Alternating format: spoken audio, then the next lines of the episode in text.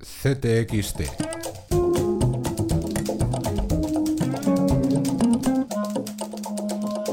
Podcast. El 37 de CTXT viene con exclusiva. Para quien tenga alguna duda, Ciudadanos ha sacado un 10 en el último examen de transparencia CTXT si internacional. tiene dudas como quién está detrás de la formación de Albert Rivera en Zaragoza, no se pierdan la crónica de Eduardo Bayona sobre los personajes y los métodos de manipulación de listas que los críticos naranjas han denunciado a la Comisión de Garantías de Ciudadanos sin éxito. Visca la democràcia, visca el poble sobirà, visca la República El Catalana. gobierno va a evitar que se consigan las pretensiones que se recogen en el documento que ayer se entregó en la mesa del Parlamento. Sobre Cataluña y la guerra sin cuartel escribe Guillem Martínez y analiza Emmanuel Rodríguez la debilidad de las dos derechas, la de Convergencia y el PP, y quiénes deberían ser las nuevas élites. Del 20N,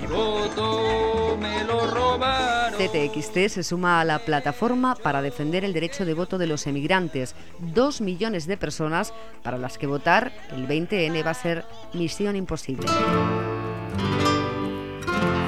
De la acogedora y solidaria Europa, atención a este titular. Los gitanos están siendo desalojados sistemáticamente y de forma forzada de sus casas en el viejo continente. Es la denuncia de numerosas organizaciones que esta semana recoge CTXT.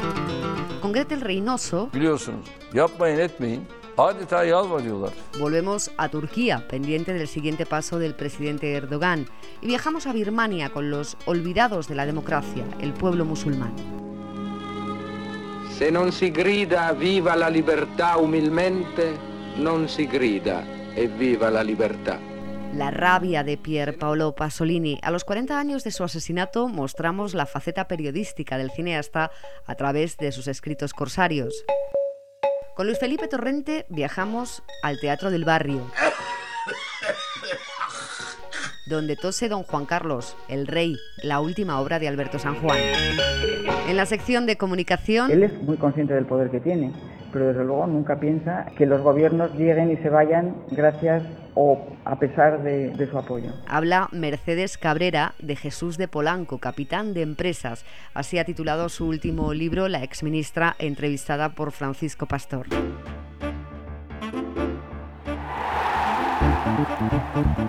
Las chicas del Atleti afrontan la próxima semana una histórica eliminatoria de Champions ante el Olympique de Lyon, doble campeón de Europa y uno de los claros candidatos al título que tiene en sus filas a grandes estrellas del fútbol femenino.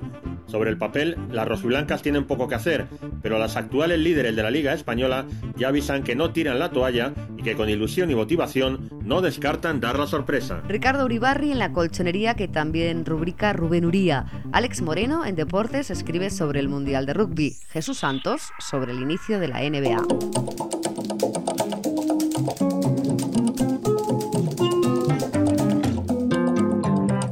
Sumen como siempre, además, la opinión de la mano de Pilar Ruiz, Gerardo TC, Norma Brutal o Bárbara Celis.